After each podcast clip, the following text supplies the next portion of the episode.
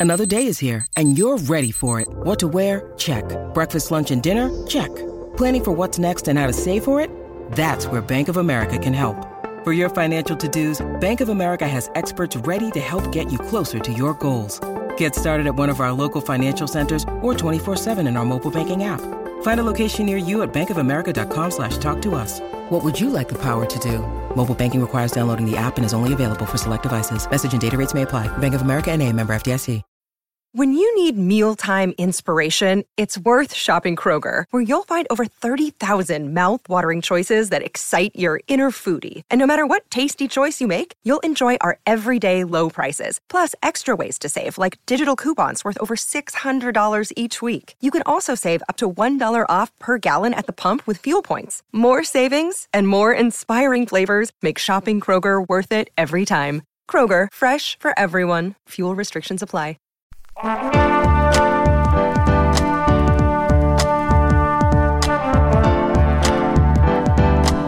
listening to the Co-Main Event Podcast. And now your hosts, Ben Fowlkes and Chad Dundas. That's right. You're listening to another episode of the Co-Main Event Mixed Martial Arts Podcast. I'm Chad Dundas. That's Ben Fowlkes. We're both longtime MMA journalists, and for the last nine years, we've been meeting here every single week to break down all the action in the wild, weird, and occasionally wonderful world of mixed martial arts. Ben, we're closing in on the new year, and we had you know, a lot of stuff, I guess, happened over the weekend that we're going to deal with on this week's show, the co main event podcast. Of course, Derrick Lewis won his fight against Chris Daukaus on Saturday in the UFC. And that same night, Jake Paul goes out there and knocks out Tyron Woodley to win their rematch. So we'll we'll touch on that stuff later in the show. We're gonna have Sir Nigel Longstock come by for the much anticipated co-main event podcast holiday office party. So that'll be fun for everyone. Wanted to open the show uh, this week though, Ben, uh, with this item, and that is that Ben Nate Diaz didn't even fight this weekend, and he still arguably came out of this thing with the best highlight. Yeah. Did you see this? You see this video of Nate Diaz just uh, scaring motherfuckers right out of their jumbo big gulp beers? Yep. And it's really satisfying just the way the the beer just goes flying, man. Oh, like it's not and it's the biggest beer you've ever seen. It's a Florida-sized beer if there ever was one. it's not a little bit, you know, it's not just like a a smidgen of beer sloshing over the rim of the glass. It is just a, cascade of beer brought on by just Nate Diaz flinching at motherfuckers. I want to point out Nate Diaz Chad is 36 years old. 36 Yes, years and? old and he's just going to f- just get you to flinch like you're he's walking down the middle school hallway.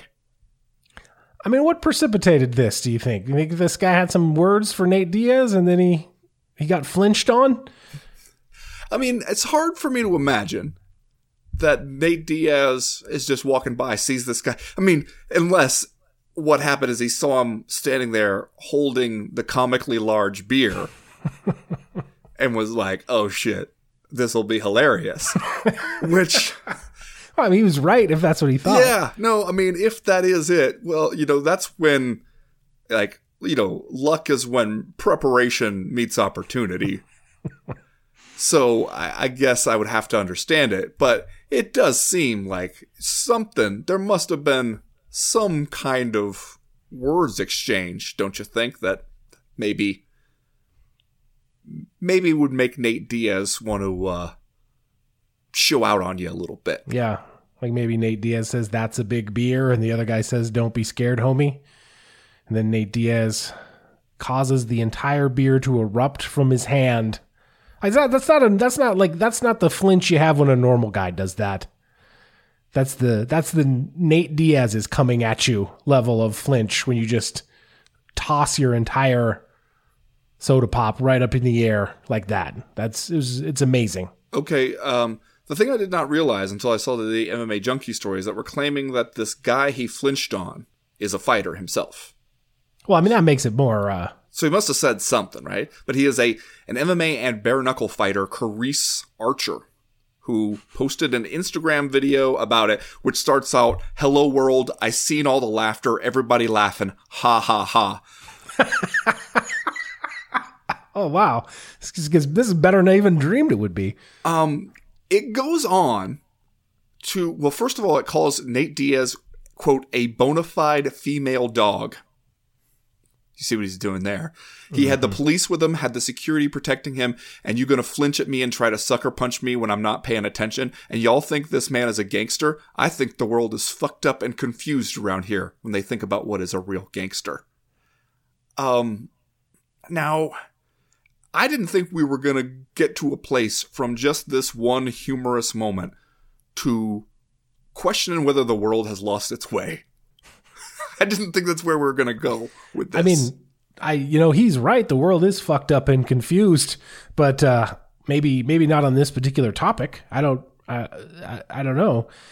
Uh man, this is uh this seems like a tough one for this guy to come back from. I'm going to be perfectly frank.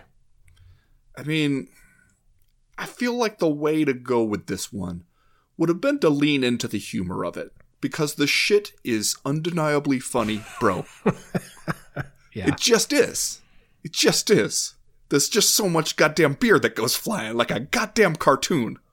You you gotta work with that. You can't try to work against that. Don't swim against that tide. lean into it. I guess that is the highlight, Ben. The low light, of course, from the past weekend. Reports out yesterday and today that Chael Patrick Sonnen has been arrested by Las Vegas PD after, uh, according to the reports that just came out today, engaging in misdemeanor battery against five different individuals Okay. in a hallway of a Luxor hotel in there in Vegas. And of course, uh, my favorite detail, it was 7:33 p.m. So just about dinner time for most of us. Chael Sonnen is out here attacking almost a half a dozen people in a uh, in a hotel hallway. TMZ Sports had the video of him getting led away with his shirt ripped free of his body. Not a great weekend uh, for Chael Sonnen. Um, I mean, honestly, if we're going to be talking about gangsters out in these streets, battering five people is maybe one way to get there. You do just, I feel like the more I learn about this situation, the more questions I have about it. The 7:33 p.m. thing is only only one part of it. Um, but also, I mean, you just like if you're battering that many people, are are there people who are just passersby who are getting pulled in? Like it's like one of those like cartoon like dust cloud kind of thing where there are just fists and feet flying out and then somebody just gets pulled in. Like there have to have been somebody who just sort of was on their way down to the buffet Yeah. and was trying to get from one end of the hallway to the other and accidentally got battered by Chael Sonnen. I mean, it would seem so. This is why when I'm leaving my room when I'm in Vegas, I always stick my head out the door first, look up and mm-hmm. down the hallway, see if Chael Sonnen is out Yep. there. Hmm Sometimes if I see some people down the end of the hallway and I can't tell who they are, I'll just go, chill, just to see if one of them turns around Yeah. and I'm yeah. back in there. So, uh, among fighters who didn't fight this weekend, Nate Diaz probably the highlight, Chael Sonnen probably the low light. But look, we cannot talk about this whole thing without mentioning the response of one Jonathan Dwight Jones. Oh, okay. Yeah, I didn't even know about this. I didn't Oh, know you that didn't? was a response. Oh, No. oh, my man, my man, I'm I'm gonna need you to settle in and get comfortable because he replies on Twitter, Chael Sonnen. I'm not gonna sit here and celebrate you getting battery charges against a female last night. That would make me like you, and I'm nothing like you. Instead, I will wish your family well. I wish the victim's family well. See, he's not gonna try to use this as an opportunity to get one back on Chael Sonnen, who did this, he felt like, to him when he was arrested in Las Vegas Yeah. recently. He's not to do that. Would never dream of doing that. Who, wh- what kind of man would do such a thing? He's not him. As usual, a classy response from Jon Jones, who also uh, takes away the correct lesson that he and Chael Sonnen are nothing alike. Yep. That's the correct lesson Just to gonna- take away from this situation. He's going to wish his family well and the family, families, I suppose, of the victims. Yeah, the half The dozen many families. victims. the victims. Uh, you're listening to the co-main event podcast proper. Don't forget uh, to go out and follow us on Instagram over at CME if you nasty, or like us on Facebook at facebook.com slash co-main event. This show drops every Monday afternoon for free in your timelines and podcast libraries. And if you think we're having fun right now, you absolutely need to go out and see what's happening over at patreon.com slash co-main event. Ben Fowlkes and I are there party rocking all week most weeks. Course, this this week is a shortened holiday week, uh, but we'll be over there with two additional podcasts in addition to the proper. We've got the Wednesday live chat and Thursday doing the damn thing. So if you are interested in supporting the team, keeping us independent, you can go over there to patreon.com slash co-main event and sign up. We've got a handy patronage tier for every budget. We got music this week from Stockholm-based producer Seemio, aka co-main event podcast listener Alfred Larson. If you like what you hear from him on the show, you can check out more over at soundcloud.com slash Seemio. That's S-E-E-M-I-O in Seemio. Three rounds as usual this week in the co-main event podcast. In round number one, Derrick Lewis became the UFC's all-time knockouts leader or whatever when he stopped Chris Daukaus in the first round, a Saturday night's uh, fight night event. Then he threw his cup into the crowd. Dana White says he should keep his phone on leading up to next month's pay-per-view, but Lewis says don't call him for any five rounders. So it all sort of seems like business as usual so far. And in round number two, Jake the coronavirus Paul knocked out Tyron Woodley in their hastily arranged rematch down in Florida. So what now? Can Paul mutate into something even more infectious, but perhaps more benign moving forward? Can Anderson Silva scoop up that bag? Are there any other members of the early 2000s Missouri Tigers wrestling team that still want to step up? And in round number three, our guy Sir Nigel Longstock will be on hand for the CME holiday office party. It should be fun, but if he offers to let you, quote, sip on his nog, do not, we repeat, do not take him up on that offer. As it was, it's unfortunate you had to learn that lesson the hard way. we got all that coming up on this show, but first, like we always do about this time, let's do a little bit of listener mail. Listener mail. So we got some old heads writing in this week in listener mail. Been some long time listeners of the podcast. It's good to hear from some of these people. First this week, Vern Russell writes to say, Cub Swanson has always been one of my favorite fighters, and Saturday's win over the damage made me start thinking, why is Cub's name never mentioned when the discussion turns to who the UFC's best boxers are? Discourse, please, good sirs. Uh, I mean, this is an import, uh, an impressive performance from Cub Swanson. If nothing else, to get in and out of a fight against Derek El- Elkins, Darren Elkins in under a round, like that is that's that's an accomplishment in and of, the, of itself. And frankly, uh, it looked like Cubby Swanson just went out there and breezed through this thing, man. Yeah. Like he knew he was the better fighter. He wasn't sweating it, hanging the hands down around his knees the whole time, lands some crisp shots, throws the spinning kick. And and you know what else happened here? Our guy Herb Dean stepped in, called this thing off. You know, not prematurely, but but uh, early enough to prevent Darren Elkins from taking too much damage here, which I thought was a, a good stoppage from Herb Dean. I mean, Darren Elkins doesn't even know what to think when you don't let him get drenched in blood before mounting his comeback. He's, Yeah, he doesn't. He didn't even think it had started yet. Yeah, he thought we were still in warm ups. Uh, but you could tell that Cub Swanson knew and understood that he had a speed advantage, not just in all facets of the game.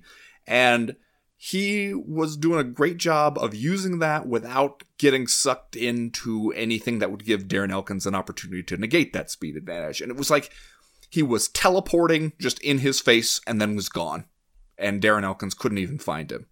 Hey, I saw some of the gifs afterwards where people were posting just showing how, you know, he'll just sort of jab his way in there, and then by the time Darren Elkins can register that he's been hit in the face twice and throw a right hand in response, Cubba's just gone. Yeah. He's just not nowhere to be found.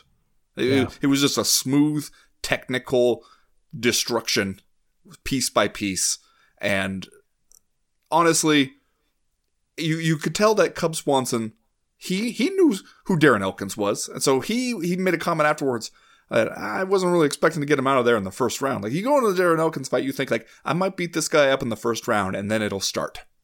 That's when the fight will start. And to, to go in there, to take basically no damage and work a little over two minutes and get that win, get a performance bonus. I mean, that that's a good end of the year for Cubby Swanson there. I agree. 38 year old Cub Swanson, now winner of uh, three of his last four fights. So that is impressive. What about Vern's uh, point here, Ben? Do you think Cub Swanson deserves more credit, more love as one of the uh, premier boxers or strikers in the UFC? I mean, maybe when when he gets to do it, but I, I feel like with Cub Swanson, it seems like first of all, I think the who's the best boxer in MMA conversation is kind of dumb, or at least it's it is dumb adjacent because I don't like what are we talking about? If somebody mixes in kicks to their attack, does that remove them from the conversation? I, I just I don't know. I, it feels like we're talking about a thing that is not necessarily related to what we're actually doing when we get too deep in that conversation. But I mean, the guy has good hands, but he has good lots of stuff. Like he, he does lots of stuff well. And so I think it's a little like reductive, honestly, to just be like, okay, he's just a boxer getting by in MMA. Yeah. Uh, next question this week comes to us from Lee Woodmansey, who writes, Which is more enraging or embarrassing of the quote creative striking techniques? the Diaz brothers Stockton slap, or Don'Tale Mayes' hip thrust, pelvis punch, schlong smack. Wow. Honorable mentions go to Israel Adesanya's pump of Paulo at the end of their title fight and Michael or Michel Pereira's telegraphing of the exact hand he is going to leave, he is going to use to slap your face with. Discuss. Uh, so I assume everyone has seen this. Yeah, correct? I mean, even if you didn't tune in for the early prelims, uh, where Don'Tale Mayes and Josh Parisian were fighting in their heavyweight fight, uh, because this is how you become a meme. Yep. This is how you get. This is how you put yourself out there.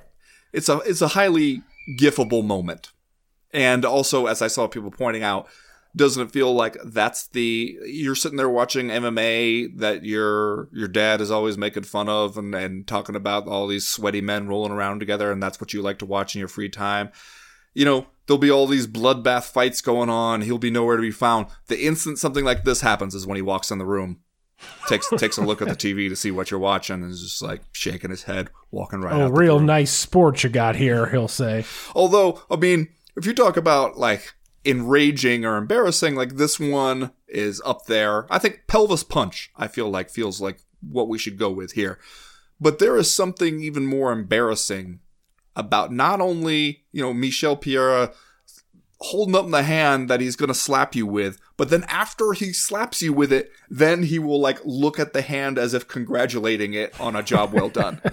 That's that extra little twist, you know? No, I agree. A little showmanship. Yep. A little presentation. It's got some presentation to it. Yeah. And then he just kind of holds it up like, huh? Eh, wasn't it good? Isn't everything I told you it was going to be? Next question this week comes to us from Taylor Loyal, who writes So, your boy Nermi has started the Eagle Fight Club. No word yet on what is the first rule of Eagle Fight Club. And he's bringing with him Kevin Lee, Rashad Evans, Tyrone Spong, and her Sergey Kharitonov, not to mention 165 and 175 weight classes. Hashtag would watch. Ben, we've been talking about Eagle FC quite a bit over in the, uh, on the Patreon page during the Patreon products uh, making a little bit of fun of the logo over there, that the eagle head logo that looks like it, it would be right at home on the side of a uh, high school football helmet. But uh, when it happens, when this goes down, we've already had a little bit of a shuffle in the main event. You had Bigfoot Silva in there first of all against Tyrone Spong, but then Bigfoot Silva, according to Eagle FC, was medically unfit to fight, so they got him out of there. They got Sergey Kharitonov in there. Uh, are you going to hashtag watch this thing that when it happens, considering a lot of known names on the card, a promotional effort from Khabib Nurmagomedov, and two things that we've been calling for for a long time on this podcast: the 165 first and foremost, and also bumping that welterweight division up to 175. Yeah, I mean, doesn't it feel like uh, sooner or later we got to check it out, see what's going on over there with Eagle FC, and making some Yeah. moves that that get our attention. So, I mean, I, I can see at least sitting down to figure out what we're looking at here and how seriously we should be taking it. And as we're not going to have Bigfoot Silva die on it, then I feel a little better about that. Interested in uh, Dana White's response. Do you see, you see Dana White's comments on it? Was this the one where he said uh, Khabib's going to find out it ain't all it ain't no garden party out here being an MMA promoter? I haven't talked to Khabib about his promotion. He's going to find out what it's like to be on the other side. It's not as fun as it seems. He's going to learn. If he doesn't know, he's going to know. Listen, if he calls me and wants advice, I'll absolutely give it to him. But yeah, I think he's going to learn the hard way. First of all, it's interesting. Dana White, who has never been a professional fighter, but has plenty to say about professional fighters and how they should go about their business and offered plenty of criticism, has unpromoted more UFC fighters than anybody else uh, over the, his time as UFC president. And then when a fighter wants to become a, a fight promoter, he's going to be like, "Oh, now they're going to have to they're going to have to find out that this shit is hard." It's like, man, I, they're they're trying to do your thing. You never tried to do their thing. Their thing was pretty fucking hard, man. The thing that the yeah. guy Khabib did, that he was undefeated at, that thing was really fucking hard. You know, now he's coming over there and you'd be like, oh, he's gonna find out. Here I am, richer than anybody who has ever fought for me, smelling the eucalyptus during my plunging steam every day. And oh man, they they don't know how hard this life is. I don't know, man. I think they might have lived a harder life. Yeah, getting, getting to that point. It's possible. Uh, yeah, I agree with you. It, it, it's interesting to me to hear him say that he hasn't talked to Khabib about Eagle FC because you just look at the people who are fighting on the thing, and it kind of seems like a UFC satellite promotion almost. Like they got Rashad Evans coming out of retirement to fight over there. Uh, they got uh, Kevin Lee, who recently just got cut from the UFC. So I don't know. It seems like I, my assumption would be there would be a fairly close working relationship between these two organizations. And if nothing else, that Eagle FC might show up on the fightpass.com. So it's interesting that, uh, that it sounds like Dana White is at least keeping Khabib at arm's length a little bit here in terms of like his promotional efforts. If Khabib did come to him for advice, do you think the advice Dana White would give would be like, keep all the money? That's yes, you know, yeah. That's what you should do. That's the genius move of it. Is when you you have money coming in, give as little of it as possible to the fighters and keep as much as you can.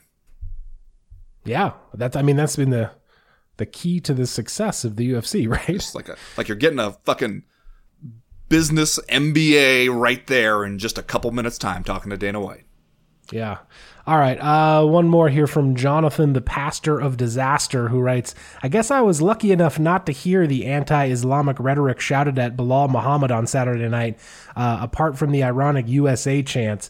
My question, though, is could a case be made that the increasingly MAGA friendly UFC is actually inadvertently accommodating these type of toxic fans? Discuss. Uh, first of all, I would say I don't think there's anything inadvertent about it. Uh, Second of all, I would say, man, good on Paul Felder for uh, yeah. for pointing this out during the broadcast of of basically saying we got USA chants going on in the Apex right now during a fight uh, featuring Belal Muhammad, who is from Chicago. Yes. And then he was basically like, "You idiot! You yeah. absolute moron!" yes, yeah. He did not hold back. I appreciated that as well. And right away, as soon as you heard the USA, yeah, and I didn't hear anything during the fight, but uh, Belal Muhammad said he heard it and that he even talked to Stephen Thompson was like, "Are those are those your boys?" And he was like, "No, no, those are my boys." And he was like, oh, "Okay, like we're, we're cool." But he was also saying, "Hey." If you're gonna do that shit in the small UFC Apex, I can look up and find you in the crowd. I can see who you are and maybe yeah. have some words with you later on about it. Like you're not blending in with 20,000 people at that point. It's not that hard to determine where it's coming from. Um, but yeah, I didn't hear. And you know what? As far as the, the question, you're right that it's not exactly inadvertent. I would think that Dana White would say, and probably even genuinely believe, that the UFC is apolitical and has not staked out a political stance. But at the same time, he went on there to give speeches uh, to help Donald Trump, the like the most divisive president and political candidate of our lifetimes, I think. Uh, helped him at every turn, both in his initial election and his bid for reelection, and then really worked hard to align himself with that kind of right wing rhetoric in other ways, like being like, hey, uh, we we don't cancel people here. You could say whatever you want. There's no such thing as too racist for the UFC, basically. And uh, his stance on the pandemic, well, I think it was just fueled by, you know, good old fashioned greed on Dana White's part. We don't even want to pause the money machine for even a moment unless you absolutely make us uh, I think that will be seen since everything about it got politicized so quickly as aligning itself with a certain political viewpoint. And so Yeah. when there's one side of the political discourse that is like racism is good actually and you take the stance of hey everybody can say whatever they want and we're not going to even say that it's bad to say it. Then you're on that side whether you meant to be or not. Yeah. And it's a shame for Belal Muhammad, frankly, who picks up a, a really big win against Stephen Thompson in the co main event of this fight night uh, card, where he basically was just all over him this entire fight, working his wrestling, being on top, landing, landing strikes from the top when he needed to, controlling Stephen Thompson pretty much the whole way. Uh, gets a, a lopsided judge's decision here 30 25 on one card and then 30 26 on both the other two. Uh, Belal Muhammad has not lost since January of 2019 when he lost a decision to Geoff Neal. He's got a, a bunch of, of consecutive wins in a row with that no contest against Leon Edwards kind of mixed in there. Uh, so as we get into 2022 here, man, he's he seems like he is going to be a person to reckon with one way or another in that division. And it sucks for him to go out there. The last fight of the year, his highest profile fight in a while, a big spot on the card. Uh, and we got to talk about this stuff after it, which is which sucks for him, frankly. let me ask you this since i don't know if we'll end up talking more about this fight after this listener mail segment but do you see that fight as more about Belal Muhammad doing his stuff as a top welterweight contender, or you see, as was mentioned, I think by Michael Bisping at some point during the fight, as the fight was still going on, sort of a passing of the torch that the the time of Stephen Thompson is coming to an end, and the time of the that next generation of guys coming up is now at hand. Because especially you look at Stephen Thompson, shit like this didn't really used to happen to him.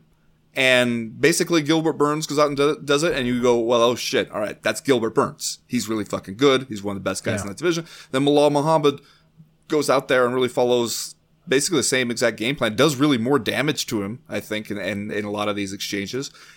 And do you come away from that going, that's just Belal Muhammad having adding his name to the list, or and possibly and is it Stephen Thompson showing that you know maybe he can't compete at that level anymore? Um, I think it's probably and to be honest with you, I think it can be two things at the same time. Stephen Thompson is 38 now. He's two and four in his last six fights, so it's not like he has been streaking, but he still doesn't look, uh, you know, out of his depth when this fight is on its feet. And, Yeah. and even in some instances where he was able to do some real nice stuff to get back to his feet, he had one really blatant cage grab, but there was some times in this fight uh, where it looked like Belal Muhammad just had him locked down on one leg, and you would see Stephen Thompson kind of work his way up and turn into it in a nice way that allowed him to get up. And so, like, uh, I, I think it's a great win for Belal Muhammad. He kind of plants his flag as a as a contender in that division, but at the same time, uh, it's it's almost like there's there's not a huge uh, amount of, of shame to go into it if you're Stephen Thompson just to get out wrestled by, by a guy with the skills of Belal Muhammad. Like, I don't think anybody uh, at this point expects the Wonder Man to like jump up and be the champion, but I still think he's capable of putting on competitive fights and good fights. And so he didn't look like he was out of it to me. He just looked like uh, he went in there, frankly, also in the small octagon and, uh, and got controlled by Belal Muhammad. So I think it's a good win for Bilal. And, and at 38, we'd probably be lying if we didn't say Stephen Thompson probably seemed a little bit past his prime, but he also seems like a guy who can still go out there and do the thing if he wants to. Yeah, uh, but also like let's not act like uh, you'd be totally shocked if he ends up fighting for Bitcoin in Eagle FC. That's true. Yeah, no, that's that's a, a distinct possibility somewhere down the line if you're Stephen Thompson. In any case, that's going to do it for listener mail this week. If you have a question, a comment, or a concern that you would like to air to the podcast in future weeks, you know how to do it. Go to the website, co-mainevent.com, and click, click the link in the top right-hand corner of the screen that says email the podcast. That'll get you in touch with us. As for right now, though, we're going to go ahead and get started with round number one.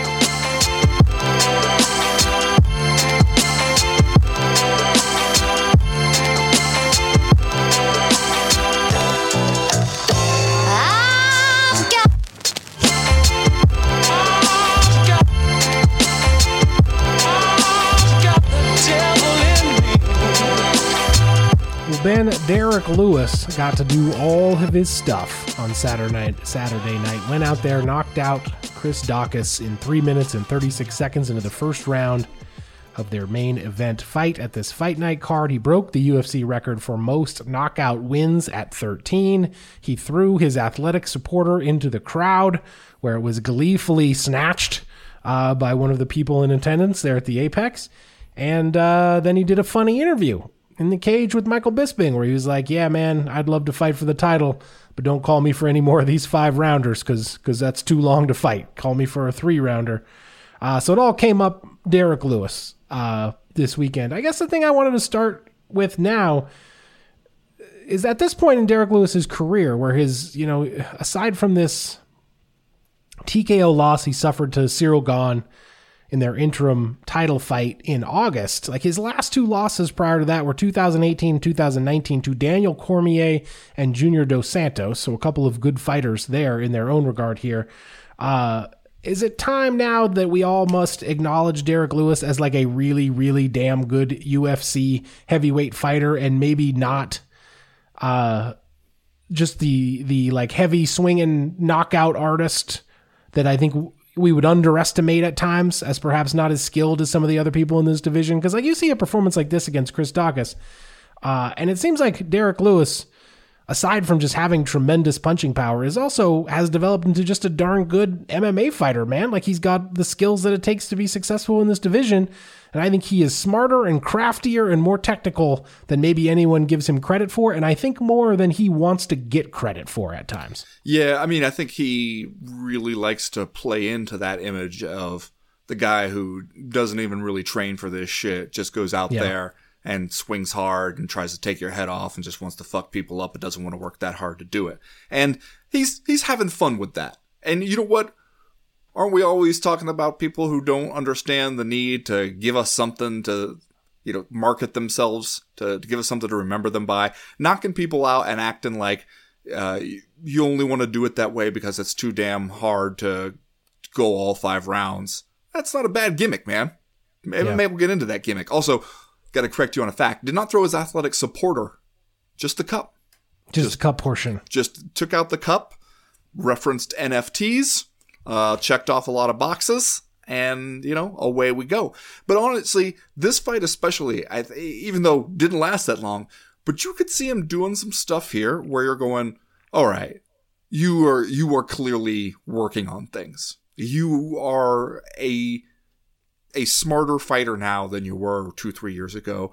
And it's because you must be putting in that work in the gym. Because you could see him at first, early on in this round, having trouble out in open space with the the quickness and the distance that Chris Daukaus was fighting him at. And that, you know, he sort of realized I can't just stand out here, even in the small cage, I can't just stand out here in the open and expect this guy to run into my fists the way I need to back him up to where he runs out of space and has his back against the fence and then I can go. And he was doing that, you know, he's throwing kicks and everything and but he's successfully backing him up and then you can see as soon as he puts his back to that fence, then Derrick Lewis is going to go. And he's you know, he's working on like an inside trip on you just to give you something to think about. He's grabbing a tie clinch and throwing knees out of it and then you know, he gets Chris Daukaus to make that mistake of instead of trying to get rid of the the clinch around his neck, he's trying to throw punches from inside it in in that close space in Derrick Lewis's space. He throws three or four punches and they they kind of sort of land and Derrick Lewis goes, "Okay, that's nice."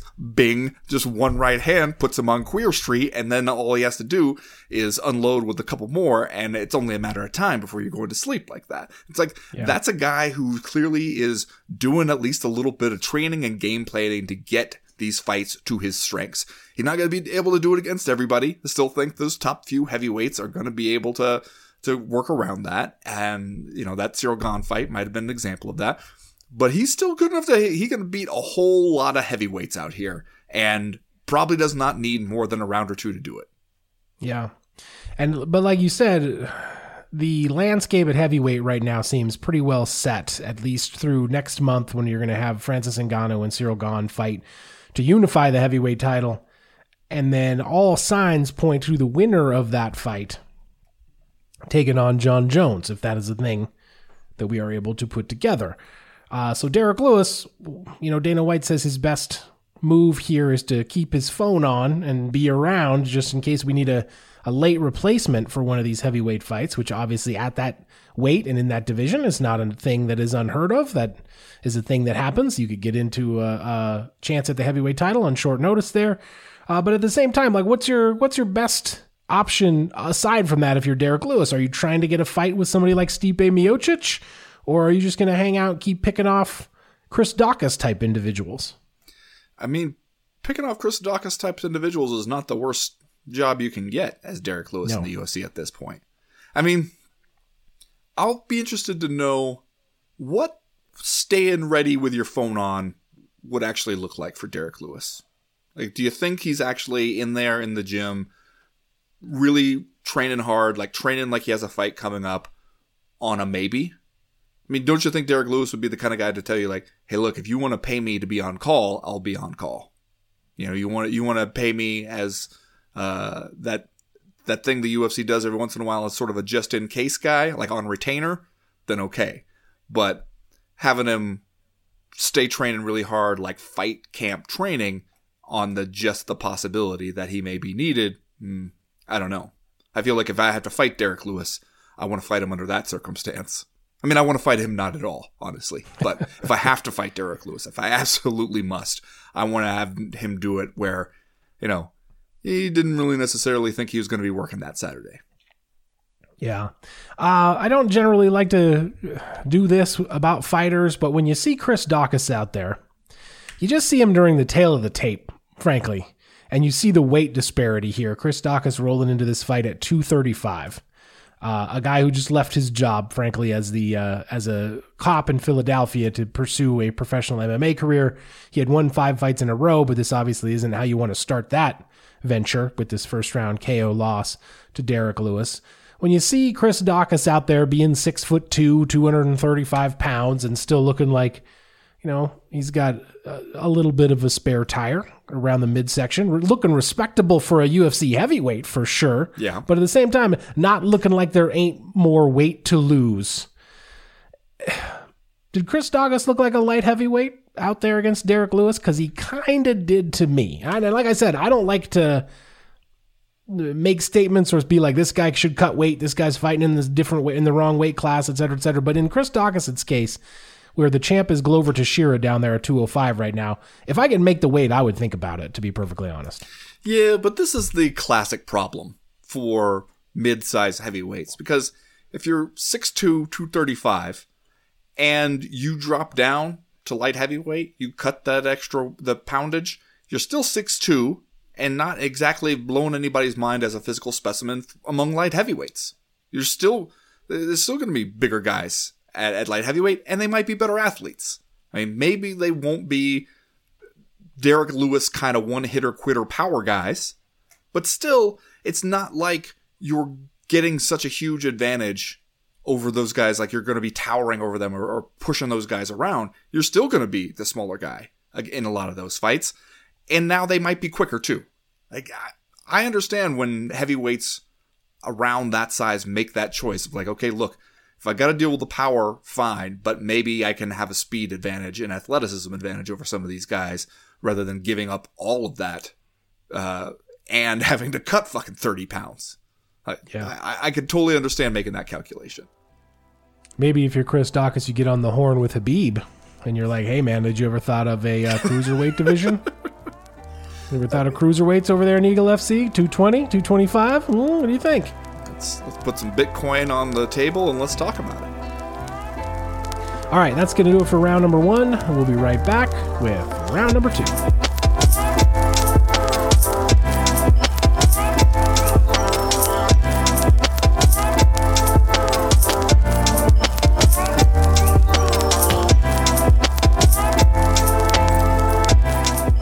Chad, I blame Tommy Fumbles. I'm just gonna say it.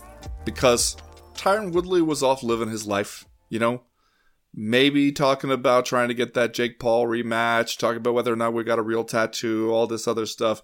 But then a man of 14 fucking stone goes and hits Tommy Fury bare fisted injures his ribs. He's out the fight.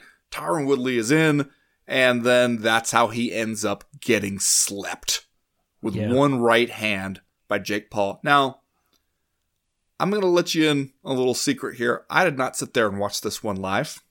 Uh, I, I I checked out some highlights afterwards. Didn't seem like I missed a whole lot right up until that right hand, which I have seen now replayed roughly 5,000 times, and Yeah. some of that in meme format. I'll go ahead and say that.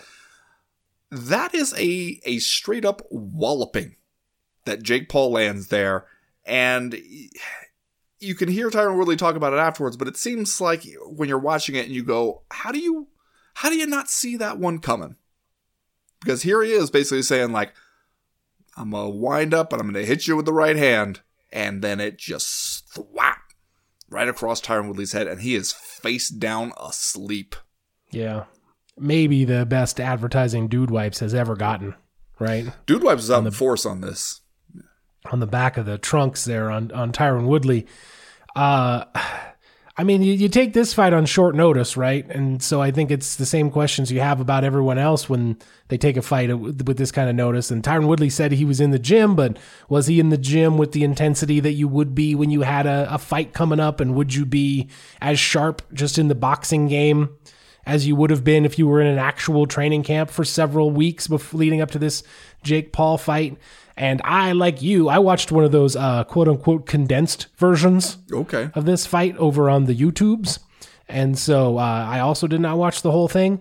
But again, my take would be the same as yours. I didn't feel like I missed anything. If anything, it felt uh, more tepid uh, than their first fight in all ways, except for the final knockout there by Jake Paul.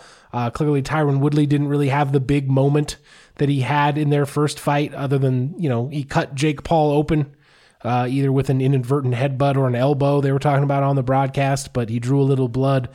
Uh, but when you're already dealing with a guy like Tyron Woodley, who's in his late 30s and left the U- UFC on the heels of what, like four or five straight losses, uh, and he rolls into a short notice fight against Jake Paul, you are already dealing with a guy past his prime who is known, even when he was at the top of his game, as being a guy who doesn't always let the hands go, as being a guy who can get a little uh, froze and a little bit like, uh, you know, doesn't push a, a, a torrid pace, let's say.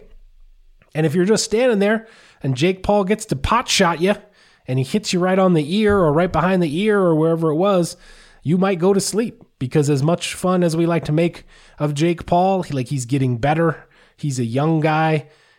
As I've said before, he has nothing else to do in his life besides train boxing if that's what he want to do. So he should be good at it. He should be good at it and he should be getting better. And he hits hard, man. If you if if he land, lands a clean one like that, like you can you can go to sleep. It'll put you down. But at the same time, I don't feel like there's any way or any reason to like look at this particular result and say that it either legitimizes Jake Paul more if you if, if you didn't think that he was legitimate before and like it's not like the sky is falling by any Yeah. metric, man. Like these these fights aren't fixed, I don't think, but Jake Paul is also being extremely cautious in terms of who he fights when and where and under what circumstances. Right, but I mean, when, when that, he holds all the cards, you can't be surprised when he wins all the fights. that in itself, that sort of that approach to a boxing career, it's not as if he invented it. You know, like uh, that No. that has been around for a while. He's just going about it in a little more of a influencer fashion. That rather than hand selecting a bunch of dudes who are like two and six to to build up his record early on, he is hand selecting dudes for their names and for what they can sort of add to the promotion of the fight, and but then also for their beatability. But I mean, you got to give the guy credit because he is out there fighting, uh, you know, a former UFC champion and fighting him twice, just in case people thought he got lucky the first time, and then knocks him the fuck out. Like, Yeah. give him that. He he did that shit, and and you know Tyron Woodley did not want to get knocked out by Jake Paul. He's gonna give him an extra half a million dollars if he to to knock him out. And uh, honestly, at this point, I feel like I've come all the way around to respecting this the the hustle that the guy is putting in into promoting these fights and to actually it seems working to become a better and better boxer He actually Yeah. does seem like he he cares about that and is not just trying to to cash in really quickly and without learning how to box. Like he actually does seem like he wants to be good at this and wants to get better at it. So respect to that. Um, I also though feel like are we gonna have to be the old fuddy duddies someday sitting around the the front porch of a cracker barrel telling people, you know, kids, Tyron Woodley wasn't always just the guy who got knocked out by Jake Paul. He wasn't always just a punchline. He, there was a time when he was a good fighter himself. And they're going to go, what? Go, it's true. He was a UFC champion. And they're going to go, what? No way. That guy? The guy Jake Paul slept? Yep. It's true.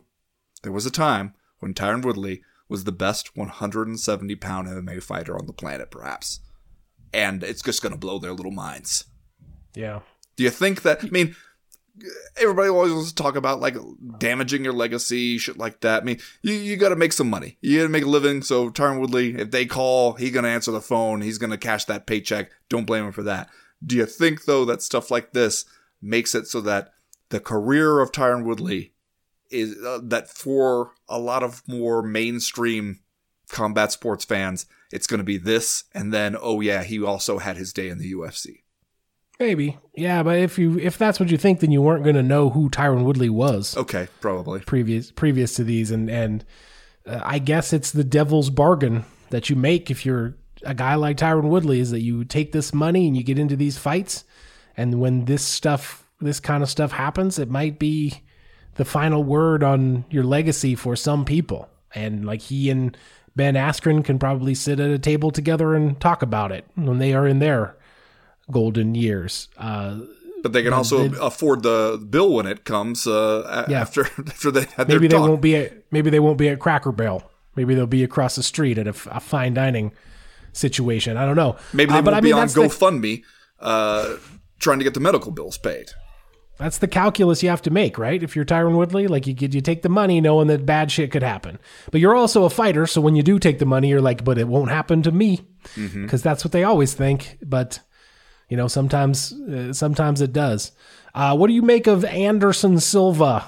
At least in terms of the betting favorite to be Jake Paul's next opponent, opening as uh, you know, according to the sharps, the most likely next move here uh, for Jake Paul. Because I got to be perfectly honest with you, I don't see it.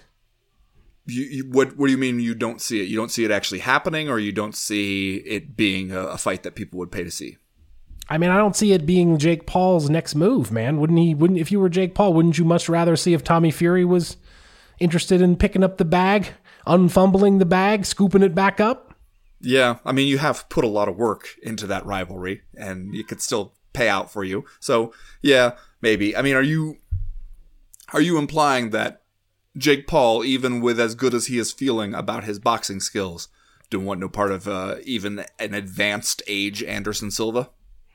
I mean, I don't know that I would advance that argument at this point. I feel like we've come too far down the road with Jake Paul. He probably would fight him, but it, you know, in fairness, Anderson Silva would be the first real striker Well, that Jake Paul has fought, right? But it would also play into what Jake Paul seems to have learned is that his audience is infuriated MMA fans.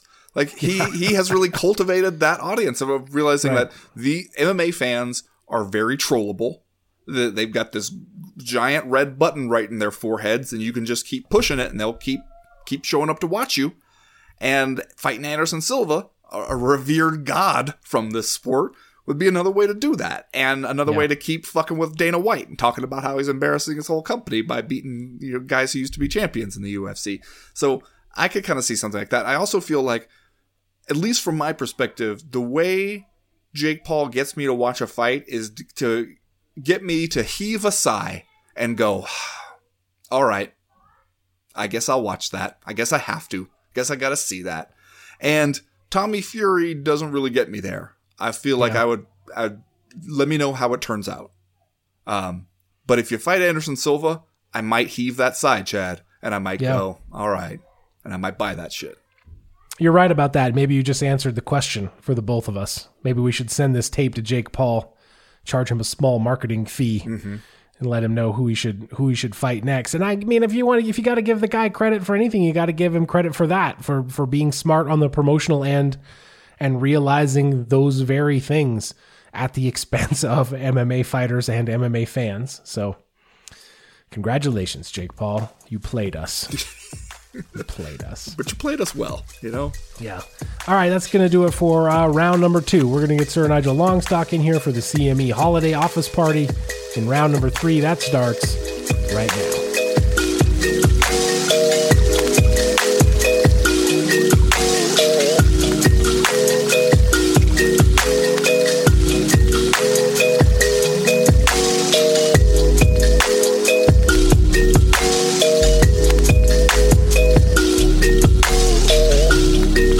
Right, everybody, let's get into it. Time once again for the annual CME office holiday party. Here we are, and we are joined, as we are every year around this time, by the world's leading theatricalist. We haven't heard from him in a while, so I'm excited to find out what he's been up to. Sir Nigel Longstock is here, everybody. Good season to you, sirs. Yeah, it has it has been a while since we have heard from Sir Nigel. I'm glad you could make it to the holiday party though. What you been up to? Me too. Well, I've had a bad cough and a headache, sir, for Okay. I'm going to say about 20 months now. Oh, I think it should clear up though. I believe it's a summer cold. I'm just going to ask this. I fear the answer, but I'm going to ask nonetheless. How's your sense of taste and smell? My what? Well, my sense of taste is impeccable, sir. Well. As you know, I prefer blondes. Um, my sense of smell has been on the fritz a little bit lately, but frankly, that's an advantage in the Sir Nigel lifestyle. You know what? Now that you say it, it actually makes a whole lot of sense. Uh, but you know what? We haven't heard from you. You you you made it around for the Christmas episode. I'm curious though. I see you have brought some what would appear to be letters with you. You seem to have brought a collection of letters. I'd be remiss in my duties if I didn't ask what the hell was going on with that. Indeed, sir, I have brought these letters, and let me tell you, they are precious. Okay. They are children's letters to Huh. Santa Claus. Hmm. Oh. Yes, as you know, millions of children around the globe write letters to Santa Claus each year, and a certain number of those letters go missing from Sir Nigel's local post office. Are are you saying that you have broken into the post office and stolen children's letters to Santa? I'm saying that when you wake up in the post office, you would be a fool to leave empty handed. That's true. You're gonna you're gonna take something. Indeed, sir. And you know, Sir Nigel is always looking for material of all kinds, and this year we have some just wonderful letters that will warm your heart. Okay. Well, I look forward to that, Chad. How about that? When's the last time Sir Nigel brought us some some content to warm our hearts? I mean, It's been a while. it ha- it, this might be unprecedented. This could be a first, and I'm glad it's going to warm our hearts, if not the hearts of the children who are sitting home hoping that Santa gets their letters, only to have those letters pilfered and brought here to the. You're CME concern- office You're holiday party. concerned the letters might not make it to the North Pole. That's your big concern here. I mean, I would just hate to disappoint the kids. You know me; I'm all about the kids. Yeah. I will say about them the same thing Papa Nigel always said about us. They'll be fine. Well, that's encouraging. All right. Well, what do you got for us? Whenever you're ready. yes, let us begin. Children's letters to Santa Claus.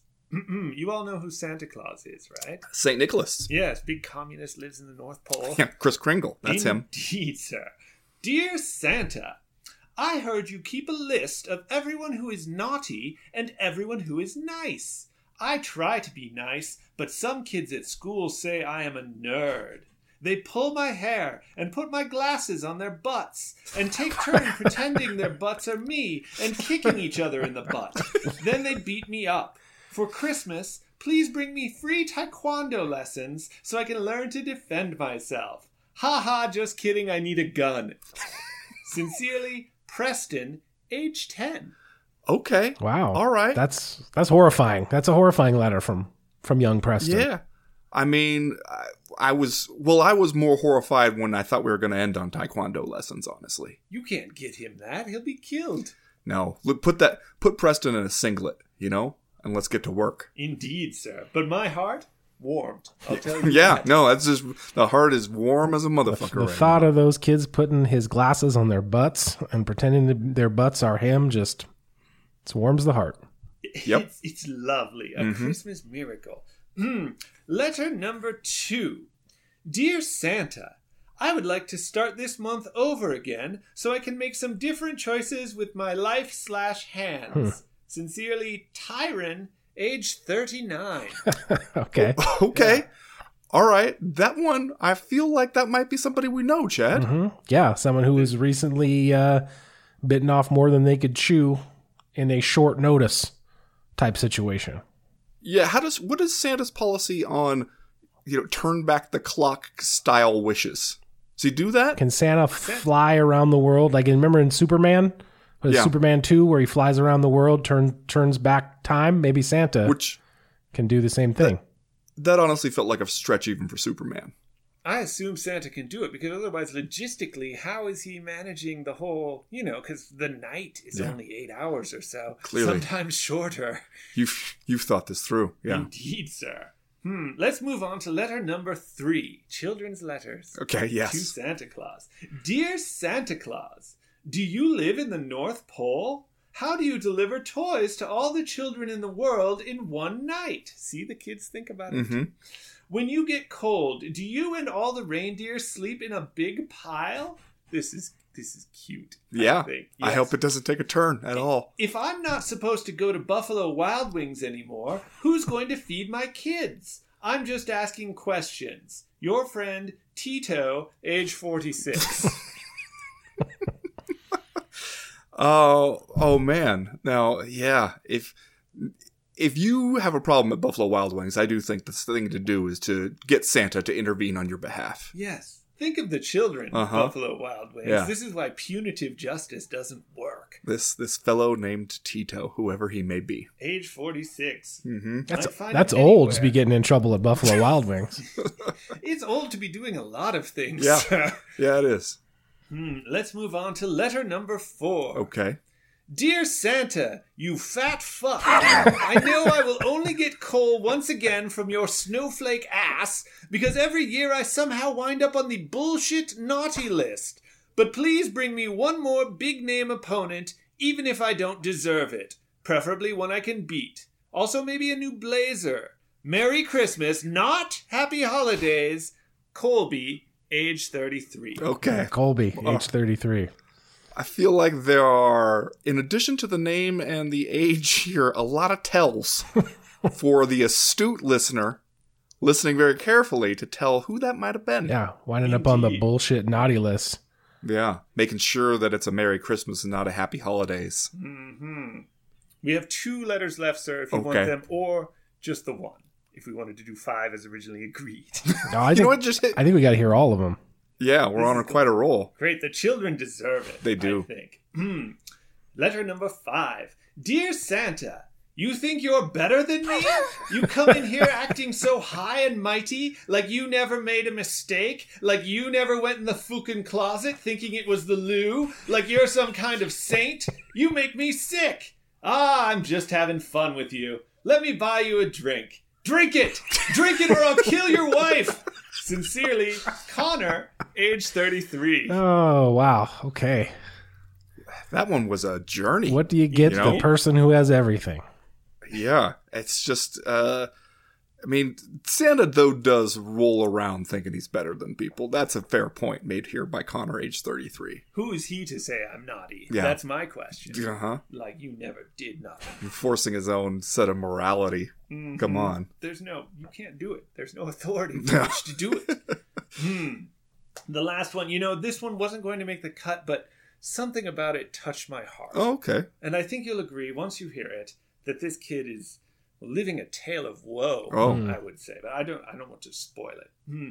Dear Santa Claus, and No. that's how you know. First of all, he's, he's uneducated. It's adorable. He's a child. Yeah. Normally, I would not write this kind of letter, preferring to work for what I get. But this year has been very hard. My mother died of radiation sickness after she lowered herself into the core of our local nuclear power plant to save my sister, Rose Marie, also now dead of radiation sickness after going in there to save her kitten, Marbles, who is dead too after going into the reactor core after my brother, poor Stephen, who went in there to look for our father, whom we have not seen in quite some time. My whole family has died of atomic poisoning, and I have no money to bury them, being a total child. So I cannot sleep at night because they lay glowing in the yard, reminding me of my loss and also sending a sleep depriving amount of light in through the window of my cold, bare room. In order to help me sleep at night, I Still am going. asking you. He's a long-winded child, Yeah, and you uh-huh. can see why. He's got nothing to do but think. Yeah. In order to help me sleep at night, I am asking you, Santa Claus, to bring me a life-size body pillow in the shape of Baruto. Sincerely, Chambungus, a total child. Okay. Chambungus. I don't. Kind of familiar. I yeah. don't- I don't something it's something about the syllables Hmm. and it feels oddly recognizable. What do you think, Chad Dundas? Uh, wh- how would a Baruto body pillow even work? Would that be hard to share the bed with? I would think. It's also curious that after this tale of woe, the request is for a body pillow, Yeah. presumably in the shape of Baruto. I don't know. Hmm. I don't know. Probably just spray paint his picture on a mattress. Would be your best bet there. Again, I feel like you've thought of this, and Hmm. I don't I don't know what to say to that. Sir Nigel's Baruto simulator will open soon. Well, as always, it's memorable when Sir Nigel drops by. Yeah. Uh, we appreciate it. What else you got going on, Sir Nigel? You know, it's funny you should ask, sir. I'm appearing in a remake of a beloved film entitled Miracle on 34th Street. Title to be determined. I just assumed there was another movie, Miracle on 34th Streets of Rage. Okay, all right, yeah, you really saved it. Too you much. really saved Too much there. time on I that last letter from Santa. second. Maybe. D- dare dare I ask what role you play? Yes, sir. I play Mr. Quimby, a character from Miracle on 34th Street that we all remember Mm-hmm. Yeah. because we have seen that film. Yeah, It's Mhm. about Christmas. Mr. Quimby. Mr. Quimby, Yeah. who personally battles the Grinch. It ain't Christmas until you see that battle between Mr. Quimby and the Grinch in Miracle on 34th Street. Oh my God, is it Not Christmas, the colorized version. Not the colorized version. Yeah. Well, that was Sir Nigel Longstock, and that was whatever he is doing now. Thank you, sirs. Like much of the rest of the world, just closing out 2021 on a high note there at the end. Well, that was that was a rousing visit. I think we can agree that you uh, you look roused. It's, Just- it's always invigorating to have Sir Nigel Longstock stop by.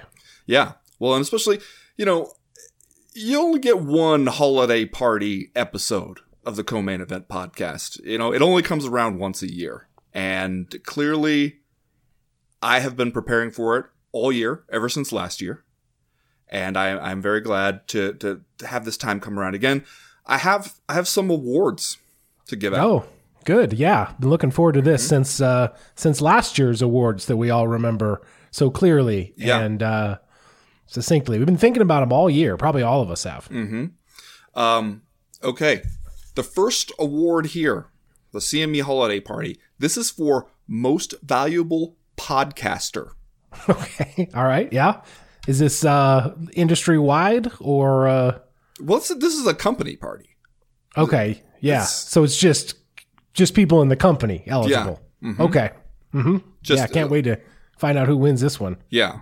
So basically, I feel like we both got a shot.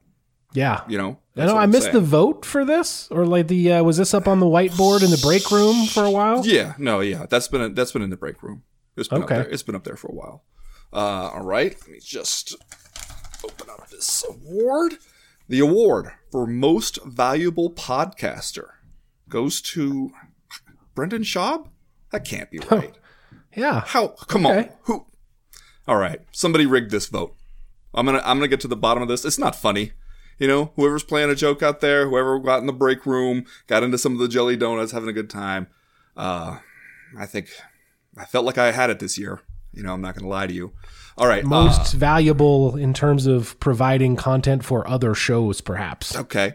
Um, the next award here, Chad, I have this one is for most valuable topic. Okay. Most valuable topic. Mm-hmm. This Interesting. one will be awarded. I'm sure the topic will be overjoyed to win. to a topic. And the award goes to Ezekiah Paul. Okay. yeah. Okay. I think you know. Uh, yeah. Is he going to show up to to re- receive the award, or is this going to be like the UFC at uh, Fighters Only Awards? Uh, I think we're going to put the award in a manila envelope. We're going to write Paul Bros, California, and just send it off and uh, let the United States Postal Service take it from there, my man. 50-50 shot it gets there. Yeah, they can be depended on. Um, this next award goes out to uh, Are You Fucking Kidding Me of the year. Okay. Yeah. Okay. Uh, this one, it's another Brendan Schaub. This, this one is also Brendan Schaub. Two-time winner. There's how many Brendan Schaubs are in here? This is, well, disturbing to say the least. Um, okay, last one here, Chad. Last one. This is a big one. Best friend of the year. Oh wow. Okay. Yeah. This is this is the big daddy, the granddaddy of them all. This is best the, friend the- of the year. The BFF award, a lot of people call it. The Beefy, if you so choose. okay. Yeah. mhm. Uh, the bestie. Um, let's see. Chad Dundas. Oh wow. Okay. You Did won- Brendan Schaub vote for that? Did, You won. You won the Beefy. wow, on Congratulations. the Beefy Award. That's Speech. You know what? Speech. I just want to thank all of the little people who got us here today. It's been a hard year. Wait, I'm sorry. That was also a Brendan Schaub. I, Oh, I okay, fucked that up. yeah. I fucked that up. I'm that sorry. makes sense. I did a That Steve. Harvey on us there. Remember that? Remember that? Remember when that was just Mm-hmm. a fucking catastrophe? Oh, what children we were when it was just a fucking catastrophe when Steve Harvey won the wrong, read the wrong Miss Universe contestant, and we went, oh shit, the world Yeah. has fallen apart. Almost like we didn't have any real problems back in What those days. naive, stupid children we were. That's it. That was the last award. That was the last award. Unless you have some awards you'd like to give No, out. I mean, I didn't even know that these were happening, so I don't have the don't have any awards. The but I I was impressed with the pageantry. Mm-hmm. Uh, it's always classy here at the year end co-main event podcast awards. here's since since we're we're doing some real talk now at the the holiday party it always gets real you know right about this time everybody everybody knows that. It's a long history of the holiday party the CME holiday party. Um Chad what are you going to miss now that this year is is now we're putting it in the books? What are you looking forward to for 2022 what are you sad to say goodbye to? Ah, boy. Uh, nothing. Okay I'm not sad to say goodbye to nothing. And I'll, it's isn't it? Uh, wouldn't I just m- reveal myself as a fool if I said I was looking forward to anything next year? Well, it did get real. It did get realer than I was expecting. Because I think we we uh, we just gotta we gotta batten down the hatches here and just take it as it comes. I think. See, I was all set to say that you know what, a part of me was gonna miss the just the UFC Apex events. Okay. Yeah. And then I started to think about like a realistic view of what 2022 is actually probably going to look like in general and also in the mixed martial arts space. And I realized, well, maybe I don't have to say goodbye to those quite as soon as I feared. Yeah. Make sure somebody's still got the key because we might might need to get back in there to the apex. You You're saying we shouldn't we shouldn't go ahead and and book that Kid Rock uh, residency in the Yeah. UFC Apex just yet? Yeah. All right, I guess that does it. That wraps it up. We uh we did the damn thing. We had the holiday party. We gave out the awards. We read the letters from Santa. Thanks everybody for listening. Uh, we are over on the Patreon, of course, on Wednesday and Thursday for the live chat, and then doing the damn thing. Friday is Christmas Eve, so we're off that day. Think we're gonna have a proper a week from today, year end show, end of the year kind of extravaganza. That's when we should do our, our actual MMA awards. Okay, more awards. I think that well, I think the outcry there will be significant outcry for more awards after the smashing success of the holiday party awards. You know what? I'm gonna I'm gonna make a rule about that Brendan Schaub though. He can't keep getting away with this. Yeah, no, he's he may not be eligible for any of the end of the year awards. Yeah, Fucked around and got himself banned from the awards. See, messing with the whiteboard. Th- thanks everybody for listening. Uh, as for right now, we are done. We are through. We are out. How did did Brendan Schaub break in here? Is that is that what we're implying? He broke in and stuffed the ballot box with his. Uh, implying anything. Maybe it's either him or his supporters, which are legion. Yeah, are there shadow supporters of Brendan Schaub among the uh, co-main event podcast? It's possible whispers, just whispers of Shah in the hallways.